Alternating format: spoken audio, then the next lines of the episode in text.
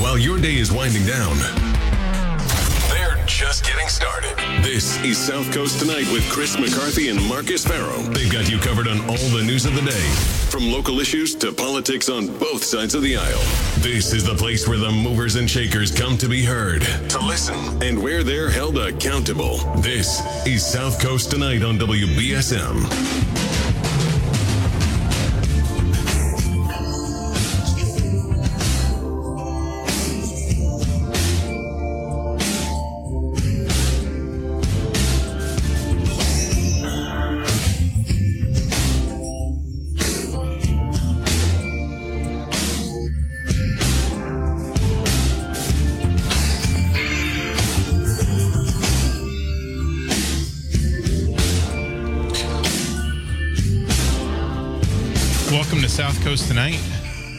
Marcus.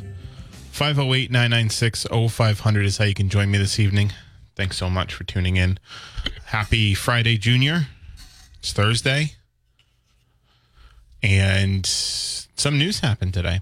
Uh, at 8 o'clock, we, we will be joined by Grace Ferguson. She's a reporter at the New Bedford Light. She has some interesting stories um, that I wanted to talk with her about in the 8 o'clock hour and uh, one including the um,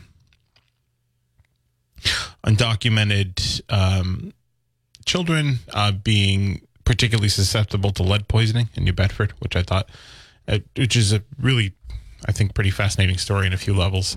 And um, the home equity theft issue that we've talked about here, uh, that was um, initially sort of brought to light by former Ward 3 Councilor Hugh Dunn uh, last year and um, the state delegation's been, you know, starting to sound the alarm on that. So 508 996 0500 is how you can join me this evening. You can also call during that um, segment as well. We'll be taking calls. So, and we'll also take your messages on the WBSM app chat. So, some local stuff happened. Um, I guess it's it's fairly lo- it's it's fairly local, but you guys are familiar with the I don't know if it came out when I'm not sure if it came out when uh when um any of our programming was on the air, any of our uh inst- you know, uh local programming was on the air. But um RCCA Recovery Connections Center the the company that wanted to set up a methadone clinic on Union Street in New Bedford at the Fall River Pawnbroker site. Their CEO has been indicted again on federal charges. Kate Robinson did a great job writing this up in two separate stories on WBSM.com that you can check out. Um, and uh, so basically, oh man, great. My laptop died. Isn't that something? It's okay. So, hate when that happens. Uh, so basically, um, he's been uh, criminally charged with fraud. The Recovery Connection Centers of America, his CEO Michael uh, Brier, they had, uh, you know, they had looked for a zoning variance to from the ZBA to get a methadone clinic in New Bedford, right on Union Street, right in the heart of the down- downtown. This was unanimously opposed by pretty much everybody, um, except for RCCA, and ultimately, now there was posturing, right? City council, they didn't have much they could do in this situation, so they wrote a letter, right? Um, saying that they were against it and it was unanimous. And I had heard from I had heard from experts in the field that I had talked to to get on background that this actually isn't it wasn't a good Union Street wasn't a good site for it to begin with for a couple reasons. One, there hasn't really been demonstrated a need for um, further methadone um, services in the city because they uh, apparently there's about two, three thousand or so people who are receiving methadone treatments in New Bedford or in Greater New Bedford, let's say, and they are currently being serviced. There's no shortage of supply. The second is it's a bad location, being right in the center, right on one the one of the busiest streets in the entire city, and two, being lo- centrally located in like a business district, which you know will put a lot of people who are seeking methadone uh, treatment who may not, not necessarily want to be out there in the open um really literally like right in the heart of New Bedford. So all around was not a great proposal it seemed. It was the zoning board of appeals who had initially who had um who had uh rejected the proposal for the methadone clinic and the basis of which is that uh, I believe basically it wasn't accessible enough. Um, there wasn't enough parking. Uh, the streets were narrow, so um, ambulance accessibility wasn't there. It wasn't a good spot for it. The location wasn't good. So there was some debate too. Obviously, the you know that whole debate between the mayor and the city council whether or not Fa- Fulver Pawnbrokers should have gotten a should have gotten a um a uh, a a business permit to continue working there, and um you know whether or not the city council asked, acted too hastily on that. That's been like sufficiently, I think, uh, litigated publicly, and I guess ultimately now, I don't know if it matters. Maybe it does, um, but uh, they, they, you know, there was some there there was that decision by RCCA had been appealed, had been appealed. So and you know they were going to explore legal options. So this was always going to be a fairly delicate issue. But it's been busted wide open, I think, now by this recent revelation that the CEO, who was already, by the way, a convicted felon uh, in federal in, in federal court, Michael Brier, is already convicted. He's a convicted cha- uh, tax cheat. Uh, has been once again indicted by the federal government. So uh, the list of crimes that he's been charged with, frankly, are pretty disgusting, and we'll get into them. 508 996 0500. That's how you can join me this evening. Let's go to the phones. Good evening. Hey, Marcus, how you doing today? Hey, Tom, what's up? Well, I have a couple of questions regarding this particular issue. One is that this gentleman uh, has his primary residence in Newton. Uh, his partner's primary residence is in Warwick. Yeah. Yet the people or the entity that is uh, owning the building is registered out of Somerset. So I, I think we would need to find out if the principals of that entity include either one of those partners. Because I'm of the opinion that once this uh, goes uh, through courts and he's convicted, they're going to start grabbing his properties, won't they? Uh, they could if it's. It depends. Um, they could, I think, if it's like substantially related to the crime, which in this case it could be. So, um, that could. So that, then the question comes, and this is a big assumption, and I understand that, but just for conversation. But I don't know who owns. I don't know who actually owns those properties or anything like that. If they own Well, the th- properties. Well, th- this is the thing. I mean, this is why somebody's going to get out there to, to Somerset, where the company is registered according to the news today, uh, and find out if he's a principal in there. Because what would happen uh, if the feds do confiscate the property? Then what happens to the current uh, licensed pawnbroker? Because that was the argument, the residency requirement of the pawnbroker. And as we tried to shift it to uh, the guy, uh, uh, Mr. Brier, um, we we were arguing, uh, you know, as you stated, it's been uh, gone back and forth on the news with the council. Uh, could have held that up, uh, but uh, Ian came on today uh, with the email explaining that there was no uh, lease agreement or anything uh, for the entity to exist in that extra side part of that building. Yeah, but, but if he owns it and he's confiscated, what happens to the uh, the uh, pawnbrokers? He got to leave and find another place. You know, how does that work? I think it all depends, right? Um, well, You it all depends. What a lawyer you are. well, I, you know, if they sell it to somebody who, you know, it depends on how long they have their lease, and if they want to sell it to somebody who wants to kick them out, or like, I mean, typically, if you, you know, if you for if you seize a bill, you know, if you they they seize it, they're not going to like, they probably want to sell it. Um, anybody that has control of it probably wants to sell it. So, I, I don't know. I don't think they own the building though. So, um, I don't think they own that Fall River Pawnbroker building. Um, so.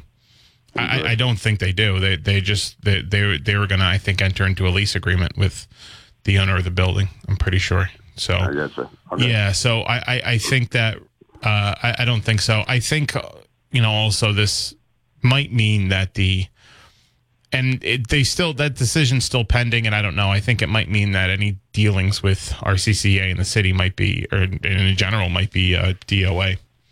Right. Right. Oh, thank God for that, huh? We'll see. Uh, all comes out in the wash. Yeah, right. Good. All right, man. Yeah, Yeah. Thanks. So, um, so some of the things that he's um, Brier's been charged with. Brier's not a doctor, by the way, but they they bill public and private insurers. So they were doing Medicare and Medicaid fraud, but also frauding private insurers for uh, for forty five minute therapy uh, therapy sessions. But typically they lasted like, and I, this is from the federal government's. Um, and this is according to the federal government's uh, statement on it. The the Justice Department U.S. Attorney Zach, uh, Zachary Cunha, who is the uh, U.S. Attorney for Rhode Island. Basically, each state gets at least one U.S. Attorney. Some get more than one. Uh, New York has a few. Like New York City, in and of itself, has a few. Um, but Rhode Island has its own U.S. attorney. Uh, ours is in Massachusetts, Rachel Rollins. But Zachary Cunha, who is the federal prosecutor for the state of Rhode Island, uh, the U.S. attorney, um, said that they're billing for 15 minute. They're billing for. Um,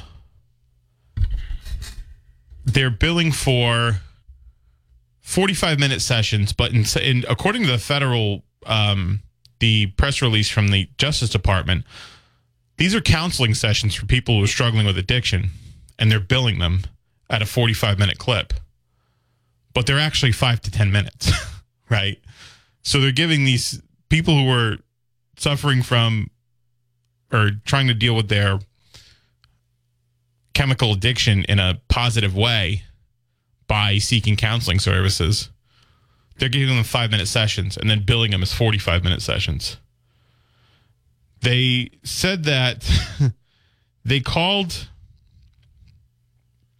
um, they, they called the, one of the, um, indicted parties in this lawsuit, the five minute queen, because due to, yeah, they called, yeah, they called one of the the medical professionals the five minute queen due to the length of the therapy therapy sessions. So they were making money hand over fist by exploiting vast swaths of people who are not only struggling from uh, with their addiction, but also trying to ad- address their addiction in a positive way through getting counseling services, right? Getting, you know, seeking addiction treatment services. It's a difficult road. It's really difficult.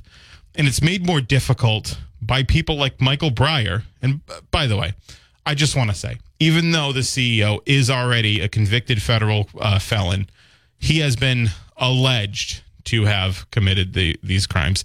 He has been charged. I will also say that when the federal government moves on indictments like this, they typically have a pretty good idea of how successful the case is going to be. They have a very high rate of conviction, right? So they don't just arbitrarily slap, uh, bring down federal indictments like this on major, you know, major headline grabbing federal indictments like this, unless they're reasonably certain that they can get a conviction. I'm not saying they have 100% success.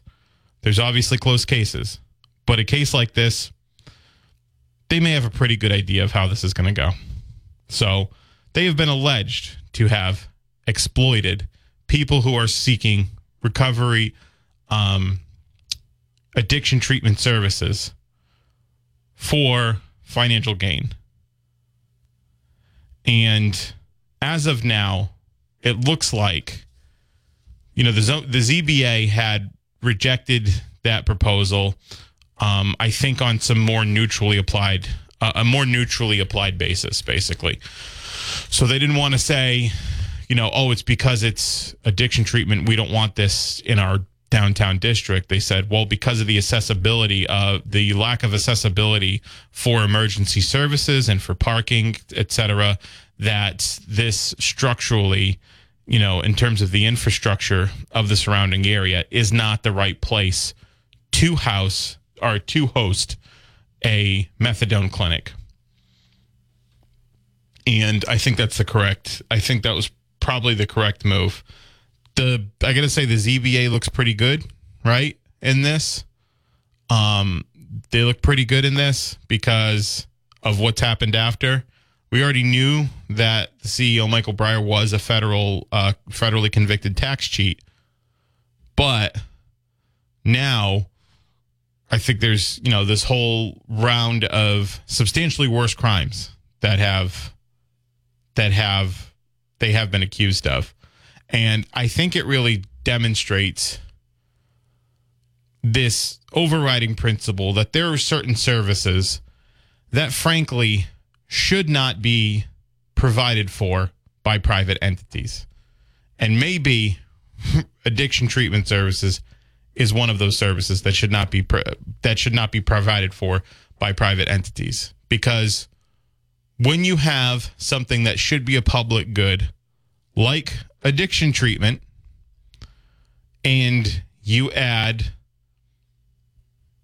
the opportunity for profit, the profit will always be master to the service that's provided. Always. I think everybody agrees that there are certain services and some more than others, but I think everybody fundamentally agrees. Some people want to privatize more stuff than others. There's a certain, you know, I think pretty non-zero faction that wants to privatize everything, but um, I don't think they're really taking all that seriously uh, in um, political discourse. But I think everybody agrees that there are certain things that should be handled by that should be handled as a public service and certain things that should be should not be or sh- or can uh, or are better handled uh, better better handled in the private sector but i'll tell you one of the things that should be a public good that should not be something that you profit from is addiction treatment services. Because I think it's demonstrated pretty clearly here that when you allow for that to happen, the the their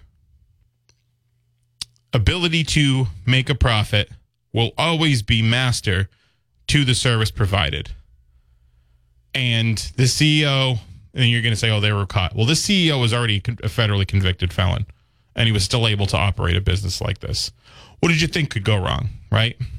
So, I think this is important to. I think this is important to put in, in, in perspective. I think just going forward on how addiction services and a lot of other healthcare services should be handled.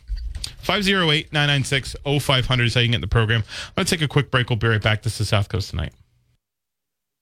Yes. Marcus, uh, by the way, um, they did say in terms of the seizure question, they they they're seizing. Um, they did seize the company's Providence headquarters, um, along with Brier's house in Newton and two of his luxury cars. His house is worth, by the way, around two million dollars. Um, what's what was reported? So they have seized because you know typically um, the civil forfeiture laws, frankly, are probably, I mean, are definitely a little bit too broad. Um, but typically anything like that is tangentially related to the crime you're being charged with can be seized by the government um, in cases like this. So that's what they did. They seized the Providence headquarters, two million dollars, uh, his two million dollar house, and his, he had apparently had two luxury cars.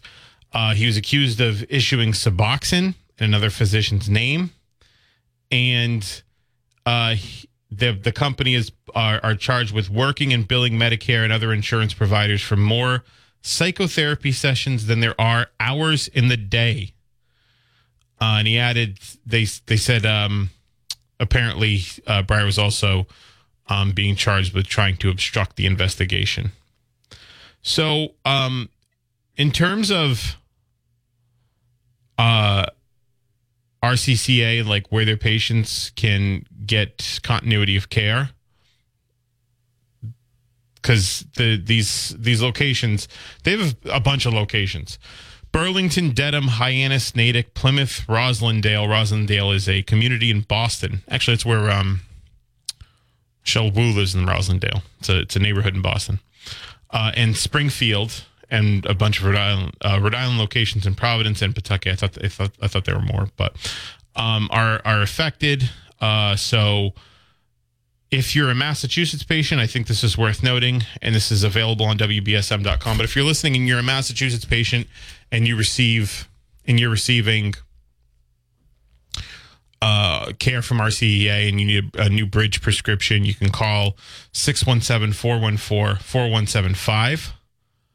Um, or, and if you need a behavioral health referral, you can call 800 327 5050. Again, for prescription, it's 617 414 4175. 617 414 4175. If you need uh, behavioral health referrals, 800 327 5050. Or helplinema.org. That's probably a lot easier to remember. Helplinema.org. Um, so if you're in the listening audience and you, and you uh, and you're a Massachusetts patient. If you're a Rhode Island patient, 401 606 5454. Again, that's 401 606 5454 uh, for prescription for behavioral 410 414 or 401 414 link 414 414 link. Uh, more likely than not, if you're listening, you're Massachusetts um, Massachusetts residents. So helplinema.org, um, because all of those locations that RCA operates are going to be um, are going to be affected by that. So uh, there's also allegations that Brier stole identification information from medical professionals to bill healthcare insurers for services he did not fully provide to patients. It also includes billing in pu- public yeah, so we talked about that the 45 minute uh, sessions that they billed for that were five minutes. Thank God they weren't. Thank God that that in the zoning board really that they did not get approval um, to operate in New Bedford. Could have been a disaster. Think of how many people. I guess they would have been caught beforehand anyway. Right? Before they could set anything up. And I imagine any further operations from RCCA will probably be put to a halt. Again, that uh, that uh, that decision by the zoning board is under appeal. So if the company is continuing, I, I don't know. I don't think so. They did seize the headquarters. So and they are saying that there's going to be operations that are, you know, you, there's going to be people who are receiving care that need a bridge prescription. But um, for all these accusations, there's something pretty awful, I think, about you know, getting people oftentimes in their weakest moment and trying to, and using it, seeing it as an opportunity for profit. You can't convince me that if these allegations are true, if the, the these allegations are turn out to be true, that someone that would bill five minute therapy sessions, uh, bill 45 minutes therapy sessions for five minutes, refer to a clinician as the five minute queen that would steal patient ident- uh, uh, information to um, falsely bill uh, public and private insurers that would bill bill more um, service. They would bill more time than hours existed in the day. You can't convince me that someone that would do that is actually interested in providing the service of addiction recovery treatment.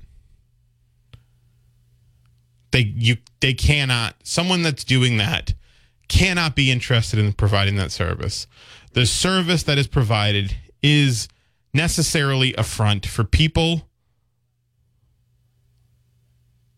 like CEOs who are charged with these types of crimes, if he's found to be convicted of these crimes, I think it proves that RCCA really, I'm not saying that everything that was done, I'm not saying that they didn't help a single person, right?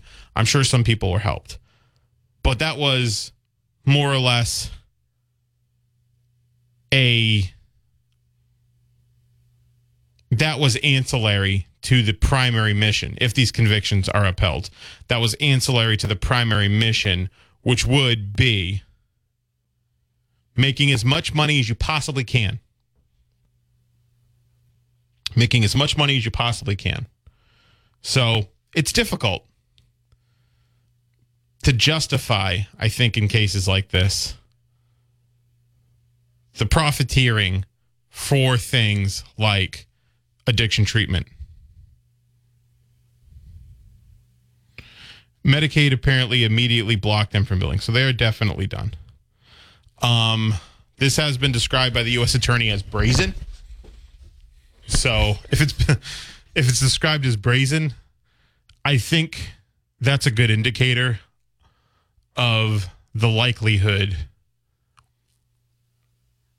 of this at least some of these crimes that they've been charged with being seen through to a conviction. So 508 996 0500. Again, that was Michael Brier and me, okay, Mi Ok Bruning of Warwick, the five minute queen. So it's kind of crazy. I mean, the people of the South Coast could have probably have been in some respects because I'm sure there's some people that get it that are that were getting RCC, RCCA treatment getting really exploited by this Ponzi scheme of this Ponzi scheme disguised as a healthcare treatment uh, treatment uh, addiction treatment. Now, again, I think locally, I think the ZBA looks good uh, on this. I, you know, they were the ones ultimately with the power to do something about it, right? And there are actually locations in, I think, Dartmouth, Fall River, Taunton, and Brockton for RCCA. Um, so I think ultimately the ZBA looks pretty good on this.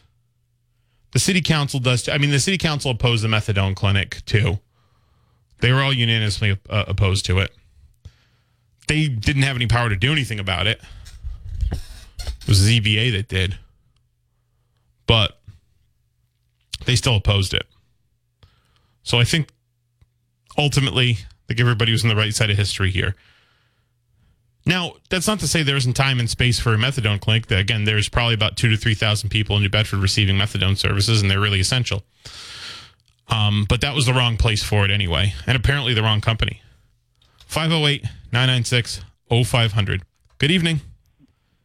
Hey, good evening. How you doing? Yeah, good. I'm, glad somebody finally got pinched for uh, this kind of stuff. Maybe it'll send, maybe it'll send a ripple, rock a couple of small boats, and they won't do it.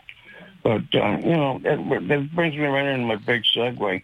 Uh, the Ukraine war is nothing more than what you're talking about. This story magnified about a million times, perhaps, because it's all unaccountable, no receipts, and it's worse. People getting killed, maimed, ruined. Yeah, look, um, I don't uh, doubt that there's opportunities for profit in the Ukrainian war for defense contractors and unscrupulous people, but there is still the reality that the Ukraine, uh, the Ukrainian, the situation in Ukraine and NATO's involvement in it is, um, I think, probably integral to avoiding uh, a World War III type of scenario based on Putin's based based on Putin's expressed intentions to. I mean, I, I, you know, I had Bill, I had Congressman Bill Keating on, who sits on the Foreign Affairs Committee. He laid it, he spelled it out, I think, pretty clear.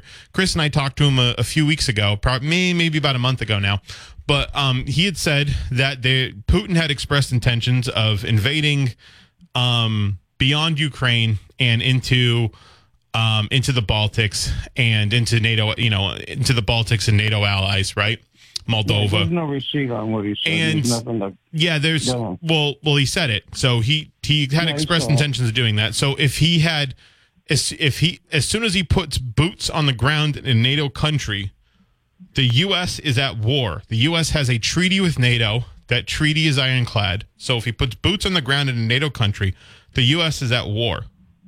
So I think there's clear. I think there is clearly a moral imperative, and, and not to mention the atrocities that the Russians are committing um, on the Ukrainian people. So I think there's a much clearer moral imperative for continuing the fight in Ukraine rather than some of the other obviously less justifiable conflicts that we've we've been in over the past 20, 20 to 50 years.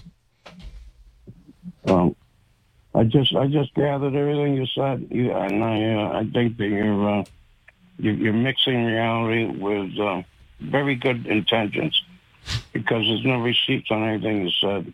It's, just a lot of generally accepted blah blah blah. It's not Because generally the fact accept- is, I, I mean about seven weeks ago offered a um, a peace table sitting, and um, we told we as taxpayers, Massachusetts, United States of America, said no, there will be no peace talks, and Ukraine said okay, and told Putin no peace talks.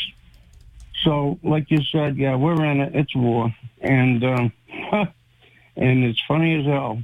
It's funny as hell. We're just going to hit that reserve one more time, that Federal Reserve. And um, so it's about the money. And that's what, the, what we, we were talking about um, with this company. Um, you know, the way they're doing people. More hours, they build more hours than there is in a day. If that isn't stupid greedy, I don't know what is. That's blind greed. yeah, no, I agree. I So- totally agree. Here we go again. You know, um, you know, you get you. There's plenty of money for that, but direct care, one on one with the elderly, we we can't do that. But we can let these. Oh, I mean, it- the same thing with the same thing with nursing homes too. I mean, I remember when Maura Healey was Attorney General, she shut down a few nursing homes just in New Bedford because of uh, of of the substandard conditions um, that they were subjecting their um, the the people that they were servicing. Yeah, no, that that absolutely happens. It happens in, frankly, every every facet of healthcare. I, I honestly, Yeah, it's it's difficult to justify profiting in healthcare when when when all of this stuff happens on a regular basis. Uh, do, you, do you remember the nursing home where the 76 veterans died? Yeah, in Holyoke. And nobody called anybody, not even an ambulance, a doctor, or another hospital, or 911, and Mm-hmm. Yeah. they're pulling the bodies out into the driveway because they were stinking. Yeah, uh, yeah, no, I, I, I know. It, like I said, it happens a lot. It happens in every facet of of healthcare, um, and so it gets, it, like I said, it gets increasingly difficult Well- to justify the, the the profiteering. First of all, it's not healthcare. You just said what it is. It's profiteering. Yeah. So, because the formula they use to rip you off, it doesn't matter who they represent, healthcare, finance industry, or anything. it's a ripoff. Yeah. And and and the sad truth is is that uh, the dead don't suffer because they're dead. Yeah. But they are the victims. And until these families start getting compensation, it's going to continue. I agree. Hey, man, I got to hit this break. Thank you for the call. I appreciate it. Listen to us live anywhere in the world on the WBSM app. My name is Juanita Segura, and I was diagnosed in November of 2014 with non small cell lung cancer. The first time I heard about biomarker testing was actually my husband. He just started researching about lung cancer. And I found out about biomarker testing, and I'm like, why not? Let's try it. I'm Dr. Jorge Gomez, thoracic medical oncologist at the Mount Sinai Hospital. Comprehensive biomarker testing is looking for either substances in the blood or mutations in some of the genes of the cancer cells that can help us identify special types of lung cancer that can be treated with what we call targeted therapies. Letting my children know brought all of us a sense of hope to give them hope that mom is going to be around to see you grow up. And I promised them that. Ask your doctor about how comprehensive biomarker testing before treatment may help you and your doctor decide on the best treatment for you. Visit noonemissed.org for more. A public service message from LUNGevity Foundation. My dad, he's a double amputee, and uh, he's one of my favorite people in the world. To me, a hero is someone who fights for our country and freedom. My dad is a hero.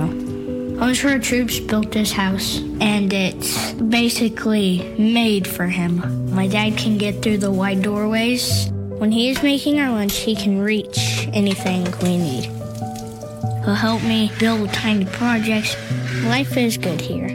Without Homes for Our Troops, we'd be living in a home that didn't have all these features that helped him.